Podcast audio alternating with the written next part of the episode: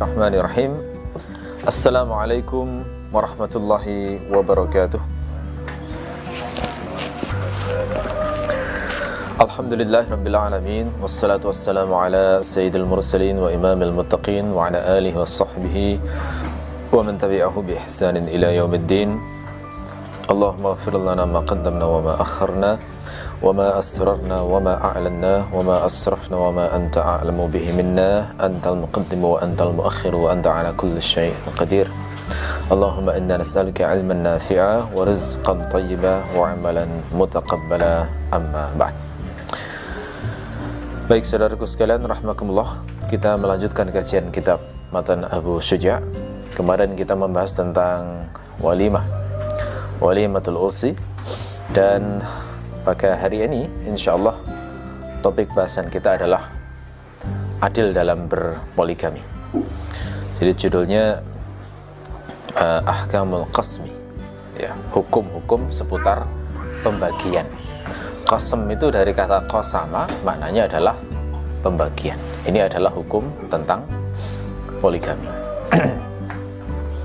Sebagaimana kita ketahui syariat poligami itu pada hari ini itu mendapatkan serangan yang cukup kuat dari peradaban di luar Islam uh, karena dianggap sebagai bentuk penindasan terhadap wanita dan termasuk dianggap tidak adil terhadap wanita. Peradaban kita hari ini itu lebih bisa menghargai perselingkuhan ya, daripada poligami. Oleh karena itu hukum-hukum semacam ini uh, menjadi penting untuk diungkap supaya orang itu menjadi mengerti bagaimana sebenarnya ajaran Islam tentang poligami itu sehingga nanti akan bisa tampak keindahannya seperti apa. Ya. Abu Suja mengatakan wa tasfiyah fil qasmi bainaz zaujat wajibah menyamakan pembagian di antara para istri itu hukumnya wajib. Ya, taswiyah itu dari kata sawa yusawi maknanya adalah menyamakan. Menyamakan dalam hal pembagian al-qasm seperti saya jelaskan tadi al-qasm dari kata qasama yang bermakna membagi. Rasulullah itu kadang menyebut dirinya dengan qasim, maksudnya pembagi. Ya, ini beliau membagi-bagi harta yang diberikan Allah kepada beliau untuk orang-orang yang membutuhkan sesuai dengan haknya. Menyamakan dalam pembagian, maksudnya adil dalam pembagian bainaz zaujat di antara istri-istri. Nah, ini jelas. Maksudnya di antara istri-istri berarti lelaki menikah lebih dari satu. Istri-istri di sini berarti minimal dua, maksimal sampai empat. Jadi adil dalam membagi terhadap istri-istri itu hukumnya adalah wajib. Ini adalah syariat terpenting yang harus difahami oleh orang yang berpoligami. Dosa orang kalau misalnya berpoligami tidak mengerti fikihnya poligami. Nah, fikih poligami terpenting di sini adalah pemahaman tentang kewajiban adil. Itu yang paling utama. Nanti adil ini bisa dijelaskan poin-poinnya, rinciannya seperti apa. Yang jelas prinsipnya harus dipegang dulu. Harus tahu bahwa poligami itu wajib adil. Ya, dasarnya apa? Dasarnya adalah hadis yang diriwayatkan oleh Abu Dawud. Ini hadis secara khusus ya. Uh, dari Abu Hurairah dari Nabi Shallallahu Alaihi Wasallam beliau bersabda, "Man kanat lahu imra'atani famala ila ihdahuma jaa yaumal qiyamah wa shiqquhuma il." Dari Abu Hurairah dari Nabi Shallallahu Alaihi Wasallam beliau bersabda, "Barang siapa yang punya dua istri kemudian condong pada salah satu di antara keduanya, maka dia akan datang pada hari kiamat sementara sebagian tubuhnya akan miring. Ya. Jadi uh, ini ancaman bagi orang yang tidak bisa adil berpoligami ketika di dunia. Ini syirkun itu adalah bagian. Uh, ketika dikatakan syekul jafnah. Nah, itu maknanya adalah nisful jafnah. Sebagian yang bermakna separuh. Ya, separuhnya piring. Di hadis Lailatul Qadar itu kan dikatakan di antara ciri Lailatul Qadar itu nah, Nabi pernah mengatakan pada para sahabat ya ini ketika bulan itu seperti piring yang dibelah menjadi separuh.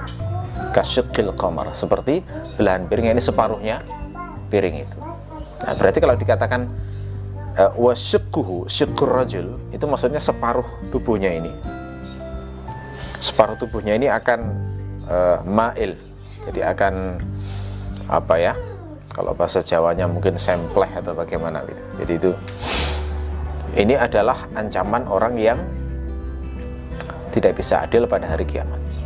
Nah, dua istri aja begitu, maka kalau lebih dari tiga istri tentu saja bebannya lebih berat untuk bisa berbuat adil. Ya, apalagi empat istri. Karena orang poligami itu ibarat punya satu istri, itu kayak membawa beban 100, 100 kilo misalnya ya, satu kintal. Maka orang punya dua istri itu seperti membawa beban 200 kilo. Tentu lebih berat itu. Apalagi empat. Nah, itu tentu lebih berat nah, orang yang sudah punya istri akan bisa merasakan beban yang dirasakan ketika punya satu istri. Kira-kira seperti apa yang harus ditanggung secara perasaan dan secara fisik itu seperti apa ya? Kalau secara fisik kan nanggungnya jelas dari sisi nafkah kebutuhan ya. Istri itu tidak hanya diminta khidmat diminta melayani tetapi juga harus di ada ada biaya maintenance ya ada biaya perawatannya ya. Dan itu untuk yang dilakukan dengan dengan dengan nafkah itu menghidupinya dengan makanan. Kalau ingin lebih cantik berarti harus ada alokasi khusus kosmetik ya. Nah, belum biaya kalau sakit. Ya, kalau sakitnya ringan-ringan mungkin nggak terasa tapi kalau pas kena sakit berat terasa betul ini ya itu beban satu istri secara fisik aja begitu. Yang mental itu kelihatan juga itu. Apalagi kalau istri punya karakter-karakter yang uh, sering memicu memicu apa ya kesedihan atau memicu beban lah intinya secara mental dari seorang suami. Bisa emosi bisa bisa kesusahan. Karena karakter wanita pasti macam-macam. Ya nah, kalau orang sudah punya istri kan itu harus diterima. Kalau itu sudah pilihannya kan karakter itu harus diterima tinggal bagaimana me, e, memperbaikinya pelan-pelan kalau memang e, itu sudah menjadi wataknya. Ada wanita yang punya karakter cerewet. Wah itu bagi lelaki yang tidak banyak bicara ujian betul itu tiap hari mendengar omelan itu tidak semua lelaki sanggup untuk mendengarnya. Ada beberapa lelaki yang sampai harus membunuh istrinya gara-gara kecerewatan yang keterlaluan. Itu sudah berkali-kali berita semacam itu. Ya, e, di Kalimantan ingat saya kemarin itu terjadi pertengkaran, istri diseret ke dapur eh, ke, kamar mandi, kepala dibenturkan ke tembok, tewas. Sampai seperti itu. Padahal itu sudah usianya sudah di atas 40 tahun kan. Usia-usia matang seharusnya sudah 50 40 50 istrinya 40 sekian suaminya 50 sekian. Ya tapi ternyata namanya manusia ya emosi. Bisa jadi nah ini namanya ucapan itu kadang-kadang seorang lelaki tertentu tidak sanggup menahan menahan apa uh, ucapan seorang wanita. Kadang karakter itu dari sisi bukan dari sisi ucapan tetapi kebiasaan. Nah wanita kebiasaannya kan macam-macam ada kebiasaannya ngorok misalnya. Nah, ngorok ini bagi lelaki tertentu kalau mengganggu kan beban juga ini. Bayangkan empat istri ngorok semua. Waduh. Itu kan luar biasa ya. Misalnya ya itu satu terasa semacam itu. Ya. Perhatian terhadap mengurus rumah itu beda-beda tingkat wanita itu macam-macam. Karena urusan rumah ini kalau diteliti detail satu-satu kan banyak sebenarnya urusannya. Bukan hanya masak, tapi juga ngurus pakaian itu sudah terdiri beberapa item ngurus pakaian. Mencucinya, menjemurnya, menyetrikannya, menyetrikannya. Nah itu kan eh, tingkat wanita dalam menyelesaikan itu kan beda-beda kemampuannya membersihkan rumah, merapikannya. Macam-macam. Ada wanita yang sangat rapi, sangat bersih. ada satu butir kotoran aja sudah peka diambil tapi ada yang nggak peka sama sekali sehingga sampai menjadi sarang tikus pun nggak terasa ada yang begitu nah semua karakter-karakter gini itu kalau dikumpulkan jadi satu kan menjadi uh, apa ujian bagi seorang lelaki. Saya katakan bahasa bahasa saya kalau itu memakan beban itu seperti yang seperti memikul beban tadi. Nah sekarang bayangkan yang yang harus ditanggung itu adalah lebih dari satu wanita dalam hal poligami. Itu yang harus difahami betul oleh orang yang hendak berpoligami. Jadi tidak boleh membayangkan yang indah-indah saja. Jadi membayangkan poligami itu seperti yang ditulis buku indahnya poligami misalnya. Ya buku itu ya kan ya kadang-kadang nggak adil penulis buku itu ya menyampaikan nggak sesuai fakta sehingga ketika uh, di dunia nyata akhirnya nggak nggak sesuai dengan yang dibayangkan. Ya sehingga malah timbul masalah. Jadi poligami itu adalah sesuatu yang memang uh, harus difahami sebagai tanggung jawab ya yang memerlukan ilmu ketika orang itu ingin melaksanakannya. Secara hukum sudah kita anggap final lah ya bahwa poligami itu dibolehkan dalam Islam ya cuma yang paling penting bagi lelaki di sini adalah uh, bagaimana memahami itu sebagai sebuah tanggung jawab dan amanah yang besar yang bisa mengancamnya disiksa di akhirat kalau dia tidak bisa mengemban amanah itu dengan baik dan karakter utama yang harus dimiliki seseorang yang berpoligami adalah adil adil Ya, dalil adil itu banyak yang dalil umumnya. Yang dalil khususnya untuk kasus poligami di sini adalah hadis yang saya bacakan tadi. Ya itu. Jadi makanya dikatakan di sini adil dalam pembagian itu hukumnya adalah wajib. Nah, adil di sini itu mencakup dua hal. Pertama, fil makan, yang kedua fil zaman. Ya. Dalam tempat dan waktu. Adil dalam tempat itu bagaimana? para ulama mengatakan adil dalam tempat itu hukum asal istri yang dipoligami itu adalah tidak boleh dikumpulkan di satu rumah. Hukum asalnya begitu. Ya jadi sendiri-sendiri. Kalau perumpamaannya uh, Al-Hisni di Kifayatul Akhyar itu rumah itu kan kebutuhan pokok. Itu seperti baju. Kan tidak mungkin wanita gantian baju. Nah seakan-akan begitu. Jadi eh, hukum asalnya rumah itu harus sendiri-sendiri sendiri-sendiri itu terpisah yang penting jadi nggak harus satu Malang, satunya Kediri, satunya Bandung, enggak begitu. Yang penting terpisah. Seperti kasus Rasulullah, itu terpisah rumah istrinya tapi berdekatan, bertetanggaan begitu ya, sekeliling masjid ya. Masjid Nabawi itu. Jadi sembilan istri Rasulullah itu terpisah semuanya. Kalau kita baca riwayat tentang rumah-rumah istri Rasulullah itu itu semacam kayak kamar kos-kosan kecil-kecil kalau zaman kita ini ya. Ukurannya ukuran kamar Aisyah itu mungkin ukuran rumah Aisyah itu mungkin kasarnya kayak ruangan inilah ya. Ini berapa meter ini? Satu dua mungkin dua tiga meter kali empat lah kasarannya ya itu rumahnya Aisyah itu terdiri dari ruang tamu di depan belakang kamar tidur sekaligus dapur udah satu istri gitu ya nah, sembilan istri ya kira-kira begitu uh, istri-istri Rasulullah jadi hukum asalnya adalah harus dipisah. Karena itu adalah hak dari seorang istri. Istri itu kan punya tiga hak ya. Rumah pakaian dan makanan. Ya. Kecuali nah ada pengecualian. Kecuali biridohunna kecuali dengan ridho mereka semuanya. Ya jadi secara hukum itu memang wajib seorang suami itu menyediakan rumah untuk masing-masing istrinya. Nggak harus mewah yang penting ada ya. Yang, yang penting harus ada. Wajib menyediakan itu. Salah satu hikmahnya adalah untuk mencegah adanya perselisihan. Karena wanita di madu itu kalau tinggal di satu tempat, potensi cemburunya dan bertengkarnya jauh lebih besar daripada jika dipisah. Jelas itu. Nanti kalau lihat suaminya ngobrol sedikit mesra dengan madunya, sementara dirinya tidak, iri sudah. lihat suaminya agak ramah pada madunya yang dengan dirinya biasa-biasa sudah jadi masalah itu ngobrol dengan sana lebih banyak daripada dengan sini sudah masalah lagi itu. ya jadi itu akan sering muncul buahnya ini namanya kecemburuan kan memang alami pada wanita makanya yang paling eh, hukum asalnya adalah tidak boleh disatukan.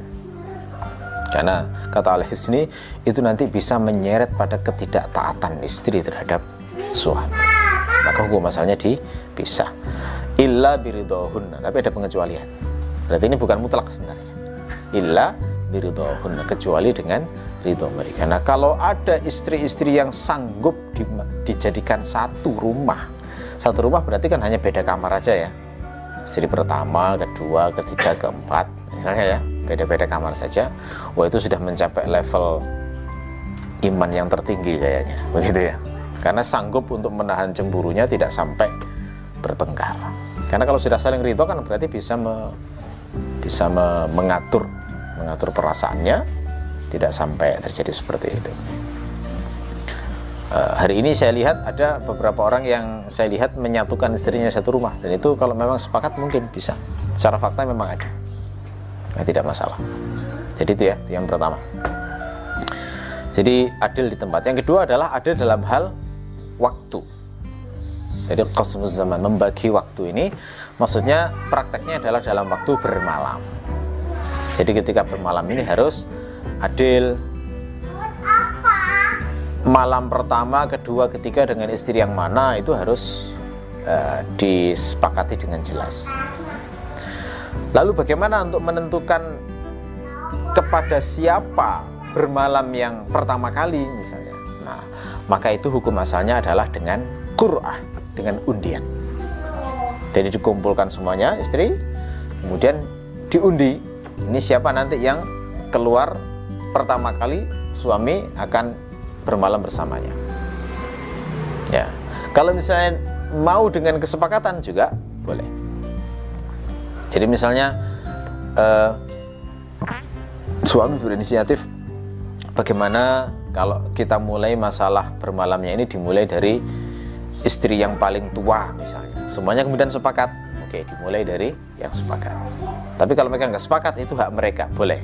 Dan harus diundi kalau semacam itu. Ya begitu ya. Standar untuk uh, pembagian bermalam ini itu adalah malam hari standarnya. Di malam hari. Siangnya itu ikut malamnya. Karena dalam Islam juga hari itu definisinya akan dimulai dari malam. Setelah maghrib itu dihitung hari baru. Nah, siangnya berarti ngikut itu. Jadi, kalau dikatakan satu hari itu berarti standarnya mulai masuk waktu maghrib berakhir ketika datang maghrib berikutnya itu sudah harus pindah uh, ke apa itu namanya ke uh, giliran dari istri yang lainnya. Nah, jadi itu. Di waktu dan tempat. Wala yadkhulu ala ghairil maqsumi laha li ghairi hajah. Dan tidak boleh untuk masuk pada istri yang tidak mendapatkan jatah pembagian tanpa ada keperluan. Sampai kayak gini ya keadilannya sampai kayak gitu. Jadi nggak boleh. Kalau pas gilirannya istri A kemudian iseng-iseng main ke istri B nggak boleh. Itu dianggap tidak adil. Ya semacam itu ya. Datang yang sekitar lihat-lihat atau ngobrol-ngobrol itu tidak boleh. Ya tidak boleh. Uh, standarnya tapi adalah li ghairi hajat. Nah, kalau ada hajat boleh. Hajat itu bagaimana? Yang dicontohkan misalnya di sini mau menyampaikan sejumlah informasi misalnya. Nah itu boleh menyampaikan. Atau misalnya hajat yang lain adalah menjenguk istrinya sakit misalnya sakit yang ringan misalnya dijenguk. Nah, ini kan termasuk muasyarah bil ma'ruf menggauli dengan baik. Itu termasuk hajat. Apalagi hajat yang sifatnya darurat. Nah itu sudah nah, itu harus. Kalau sudah darurat misalnya sakit keras yang harus ke UGD nah, itu kalau nggak ada yang ngurus kan tambah dosa ya nah, itu suami wajib harus datang ke sana. Atau kebakaran ya kan? itu kan darurat. Itu harus juga diselesaikan. Atau di sana ada uh, uh, hewan yang masuk yang berbahaya misalnya. Itu juga darurat. Tapi selama tidak ini maka untuk merealisasikan keadilan jangan masuk ke sana. Rasulullah itu pernah uh, jangan dianggap remeh yang semacam ini ya karena Rasulullah zaman Nabi itu pernah yang terjadi semacam ini kemudian timbul masalah besar sampai turun ayat surat At-Tahrim itu. Kisahnya bagaimana? Suatu saat tiba giliran Hafsah. Ya, Rasulullah seharusnya bermalam di rumahnya Hafsah. Maka ketika Rasulullah masuk ke rumahnya Hafsah Hafsah pas nggak ada pas keluar. Maka kemudian eh, Rasulullah me, eh, berbicara dengan salah satu budaknya bernama Maria Al-Qibtiyah. Karena itu gilirannya Hafsah diajak ngomong di tempatnya Hafsah begitu Hafsah datang dilihat ada Maria di situ di tempatnya panas sudah ya marah gitu ya. Cemburu luar biasa. Padahal bukan istri ya itu kan budak ya statusnya. Tapi marah sekali. Maka Rasul untuk membuat ridho kemudian mengatakan saya tidak akan mendatangi Maria setelah hari ini. Nah, begitu Lalu kemudian turun ayat yang menegur Rasulullah. Lima tuharrimu ma ahallallahu lak. Kenapa kamu mengharamkan apa yang dihalalkan Allah kepadamu? Nah, itu di di apa? di ditegur oleh Allah. Kemudian setelah itu uh, Allah juga menegur Aisyah dengan Hafsah yang uh, apa itu namanya? Menyakiti Rasulullah. Jadi ini urusan kecil ya. Jadi sekedar hanya menggunakan sebentar waktu yang dimiliki Hafsah itu ternyata bisa menimbulkan persoalan. Makanya para ulama itu sampai me, me, menjelaskan hukum ini itu untuk mem, eh, apa, eh, mengecilkan sekecil mungkin potensi adanya konflik di antara suami istri yang kasusnya berpoligami ya. Kalau suaminya misalnya keras emosional dan sangat ditakuti istri mungkin akan diam. Tapi dia belum tentu benar loh ya.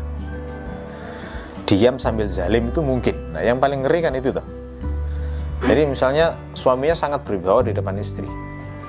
Istrinya memang kelihatan damai tapi di hati nahan misalnya ya. Nahan perasaan itu kalau nahannya bener jadi jadi pahala bagi istri. Tapi kalau nahannya itu ternyata ada unsur kezaliman suami diadili di akhirat nanti itu. Nah, makanya eh, bagi seorang lelaki yang berpoligami tidak adanya konflik di antara istri itu tidak boleh dijadikan ukuran bahwa dia telah adil. Belum tentu. Bisa jadi karena takut. Nah itu yang harus di harus diperhatikan betul ya Dan Abu Suja menjelaskan kasus-kasus yang uh, seorang suami itu mau bertindak adil tetapi kasusnya itu susah karena kejadiannya sifatnya temporal, insidental. Bagaimana itu? Nah, misalnya kasus safar. Abu Suja mengatakan wa idza aradas safar kalau seorang suami ingin melakukan safar aqra'a bainahunna wa kharaja billati takhruju lahal qur'ah maka dia mengundi di antara mereka dan keluar bersama dengan istri yang undiannya itu uh, keluar namanya. Ya. Jadi safar itu kan kejadian yang tidak bisa diprediksi. Nggak bisa dijadwal itu safar itu. Maka nggak bisa misalnya untuk safar hari ini istri pertama safar berikutnya istri kedua nggak bisa. Kenapa? Karena kita nggak tahu setelah itu safar lagi apa tidak ya makanya Rasulullah ketika melakukan safar Rasulullah kan sering safar tapi safarnya kan nggak tentu. Sering safarnya itu untuk jihad biasanya. Jihad atau umrah atau haji tapi yang paling sering adalah untuk jihad. Nah saat itu maka cara adilnya adalah dengan diundi. Nah kebetulan saat mengundi itu kalau dalam riwayat yang sering adalah Aisyah. Dari Aisyah itu bisa sering dapat lebih dari satu ya. Nah itu. Jadi cara undian ini uh, didasarkan pada hadis yang diriwayatkan oleh Bukhari dari Aisyah beliau mengatakan karena Rasulullah sallallahu alaihi wasallam idza arada safaran aqra'a baina nisaihi fa ayyatuhunna kharaja sahmuha kharaja biha ma'ahu wa kana yaqsimu likulli imra'atin minhunna yawmaha wa laylataha غير أن السودة بنت الزمعة وهبت يومها وليلتها لعائشة زوج النبي صلى الله عليه وسلم tabtaghi bidzalika ridha Rasulillah sallallahu alaihi wasallam. Adalah Rasulullah sallallahu alaihi wasallam jika ingin safar maka beliau akan mengundi di antara istri-istrinya. Maka siapa pun di antara mereka yang keluar namanya maka beliau akan pergi bersamanya. Rasulullah itu membagi hari-hari untuk masing-masing istrinya dan malamnya hanya saja Saudah binti Zam'ah memberikan jatah harinya dan malamnya kepada Aisyah istri Nabi yang lain untuk mencari ridhonya Rasulullah Sallallahu Alaihi Wasallam. Oke, di sini ada dua ilmu ya. Yang pertama tentang tentang undian ketika melakukan safar. Jadi saat safar itu cara yang paling adil adalah di undi. Ya, karena istri juga senang kalau diajak keluar ya. Nah itu maka e, kalau keluarnya hanya satu istri aja atau beberapa istri yang lain ditinggal itu akan nelongso jadinya. Dan itu adalah bentuk ketidakadilan. Pasti akan diadili oleh Allah. Gitu. Nah hanya saja kalau masalah ternyata ini adalah hak yang kalau menurut riwayat uh, ini uh, hak istri dalam hal membersamai ini termasuk hak hari itu ternyata hak yang bisa digugurkan termasuk hak hak manusia bukan jangan difahami sebagai hak ta'abudi ya. Karena kalau hak ta'abudi itu butuh atau tidak tetap harus dilaksanakan. Tapi kalau hak adami hak, hak manusia maka bisa digugurkan. Nah kasusnya ini ternyata kisahnya Sauda itu bisa digugurkan itu berarti. Kenapa? karena menurut riwayat Bukhari ini Sauda ini memberikan jatah harinya bermalamnya itu kepada Aisyah jadi Rasulullah pada saat datang giliran Sauda itu beliau bermalam lagi di rumahnya Aisyah. Berarti Aisyah itu dapat dua kali. Ya, istimewa ini memang Allah sudah berkehendak mungkin hikmahnya Aisyah itu kan orangnya cerdas. Ingatannya sangat kuat. Tidak punya anak juga kan. Nggak disibukkan ngurus anak begitu maksudnya. Sehingga istri kayak gini tuh sangat potensial untuk menyebarkan ilmu Nabi yang diajarkan di rumahnya dan ternyata betul sampai hari ini kan kita dapat ilmu banyak dari Aisyah yang kaitannya dengan rumah tuh gimana sholatnya Rasulullah? Itu Aisyah yang memberitahu. Gimana Rasulullah kalau tidur bersama istrinya? Itu kebiasaannya bagaimana? Kalau mau tidur apa yang dibaca? Kalau bangun itu yang dibaca apa? Aisyah semua yang cerita itu. Aisyah pernah cerita wahai Rasulullah suatu saat Rasulullah bermalam di tempatku lalu saat kami berada dalam satu selimut, tiba-tiba Rasulullah mengatakan, Wahai Aisyah, izinkan aku untuk menyembah Tuhanku. Nah, luar biasa ya kata-katanya. Akhirnya kemudian sampai ngomong diizinkan berarti memang hanya Aisyah. Kan? Tapi kemudian Aisyah mengizinkan maka Rasulullah sholat. Lalu Aisyah ya juga menceritakan bagaimana saat Rasulullah sholat di malam yang gelap dicari-cari mana Rasulullah. Lalu kemudian tangannya Aisyah menyentuh telapak kaki Rasulullah yang dalam keadaan berdiri. Itu tegak kemudian diistimbat oleh sebagian fuqaha. Oh berarti menyentuh wanita tidak membatalkan wudhu karena tersentuh Rasul tidak membatalkan sholatnya. Gitu ya. terus Aisyah mengatakan saat Rasulullah itu ku cari itu ku dengar beliau itu berdoa Allahumma inni a'udzu biridhaka min sakhatik wa bi mu'afatika min uqubatik wa bika minka la uhsi thana'an 'alaik anta kama athnaita 'ala nafsik. Nah, doanya saat sujud. Maka kemudian akhirnya dimasukkan oleh An-Nawawi di kitab Al-Azkar. Nah, dimasukkan pada bab zikir-zikir yang dibaca Rasulullah saat sujud. Itu jasanya Aisyah loh cerita kayak begitu dia semua hal terkaitnya dengan urusan rumah tangga itu banyak Aisyah yang menceritakan. Ya, mungkin itu hikmahnya ya. Kenapa? Aisyah itu dalam kisah ini kan akhirnya lebih banyak berinteraksi dengan Rasulullah. Ya, begitu. Gimana ceritanya Saudah itu kok e, memberikan harinya pada Aisyah? Itu ternyata kisahnya Rasulullah itu suatu saat pernah hendak menceraikannya.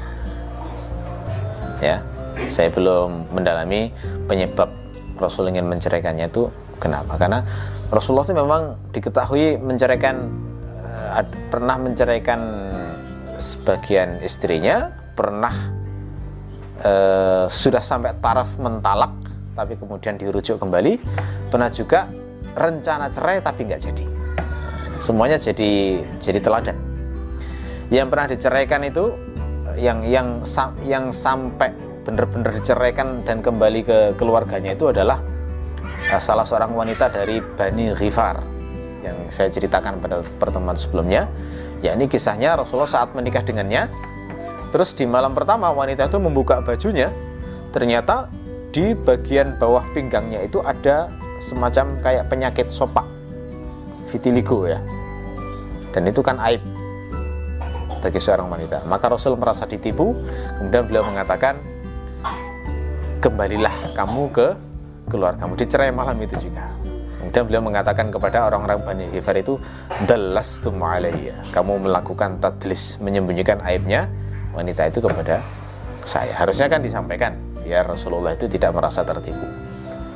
Nah, itu itu contoh wanita yang sudah nikah tapi kemudian dicerai. Ada yang sudah ditalak tapi kemudian dirujuk. Siapa itu? Hafsah putrinya Umar.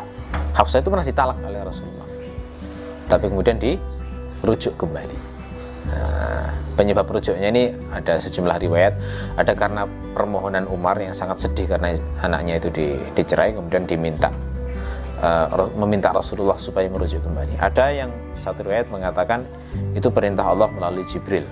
Karena Hafsah ini termasuk wanita yang banyak berpuasa, banyak sholat. Ada yang rencana dicerai. Siapa Hafsah? Ya, eh, maaf, Saudah. Saudah, bukan Hafsah ya. Saudah ini yang rencana cerai. Ya. Kenapa kok diceraikan? Nah, ini yang saya katakan tadi saya belum mendalami tapi secara fakta kita lihat Saudah itu memang dinikahi Rasulullah dalam keadaan sudah tua. Sudah tua dan beliau juga tidak cantik. Beliau mau diceraikan tapi kemudian Hafsah itu berharap jadi istrinya Rasulullah di surga, maka beliau mengatakan Saudah, subhanallah. Saudah ini berharap menjadi istrinya Rasulullah di surga, maka beliau kemudian bilang kepada Rasulullah, "Wahai Rasulullah, jangan ceraikan aku karena aku berharap menjadi istrimu di surga." dan aku bersedia untuk memberikan jatah hariku kepada Aisyah. Kenapa kok Aisyah? Karena Aisyah istri yang paling dicintai oleh Rasulullah. Akhirnya kemudian Rasulullah ridho sehingga saat itu jatahnya bermalamnya Saudah itu diberikan kepada Aisyah. Itu ya, jadi itu kisahnya.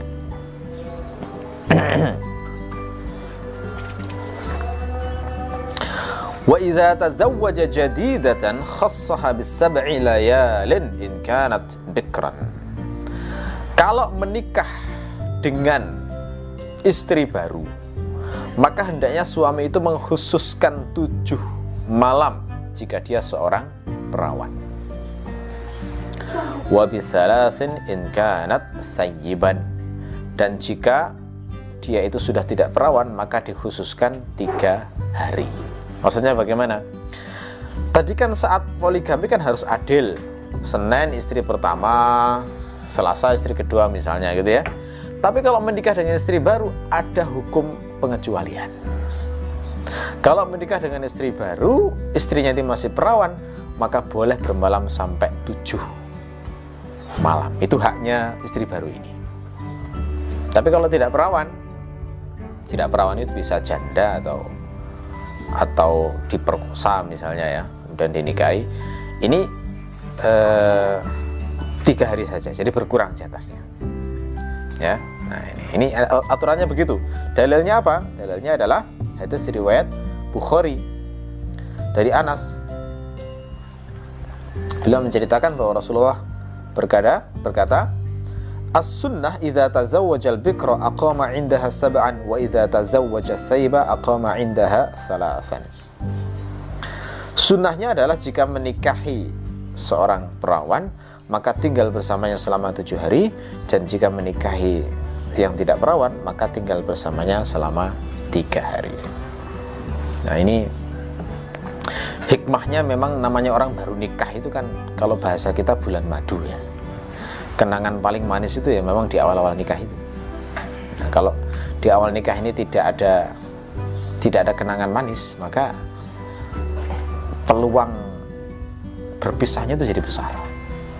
Karena orang diikat pernikahan itu kan kadang-kadang ketika berpikir berpisah itu mengingat-ingat memori-memori indah di masa lalu itu akhirnya nggak jadi gitu ya nggak jadi untuk bercerai nah ini disyariatkan begitu makanya bersyukurlah bagi yang sudah menikah dan sempat paling tidak mengalami tujuh hari masa-masa paling indah dalam pernikahan. Nah itu akan menjadi ikatan yang sangat kuat dalam pernikahan. Karena nggak semua orang mendapatkan